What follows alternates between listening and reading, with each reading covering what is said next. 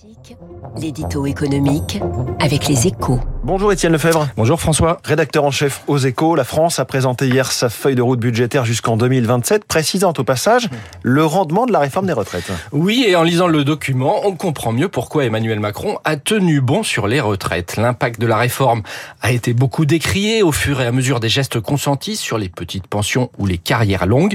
Mais dans le programme de stabilité, Bercy met les choses au point.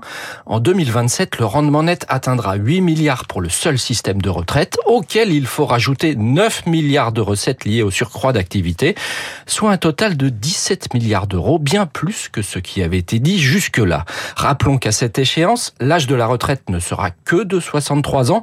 Le rendement ultérieur à 64 ans sera donc encore plus fort. Alors, pourquoi le gouvernement a-t-il minoré sa réforme? Eh bien, c'est à force de s'emmêler les crayons dans la justification du projet.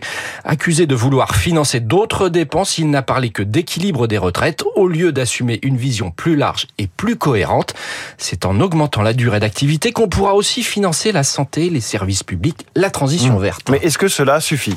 Alors non, loin de là, car hormis les retraites et l'assurance chômage, bah, c'est un peu le désert en matière d'économie. Pour les prochaines années, l'exécutif mise surtout sur un tassement de l'inflation qui réduira la facture des boucliers énergétiques. Mais pour freiner vraiment les dépenses, il faudra d'autres économies qui, pour restent à définir. Ce que le Haut Conseil des finances publiques n'a pas manqué de pointer dans son avis hier, d'autant, d'autant que la France est attendue au tournant.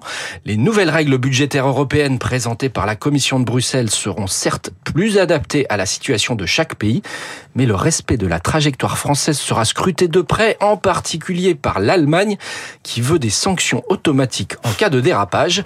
Une nouvelle querelle franco-allemande en perspective. C'est toujours le problème de mettre des sanctions, priori financières, si vous ne respectez pas un cadre budgétaire. Merci beaucoup Étienne Lefebvre. On a vu que cette annonce de réforme hier a suscité des critiques à la fois à Berlin et à Paris. Signe qu'on est au début de la négo. C'est peut-être bon signe pour la commission. D'une certaine façon. Merci beaucoup Étienne Lefebvre. Dans un instant, les stars de l'écho avec Olivier Babot, président de l'Institut Sapiens. On va parler de ce programme social du gouvernement et puis de son obsession du moment.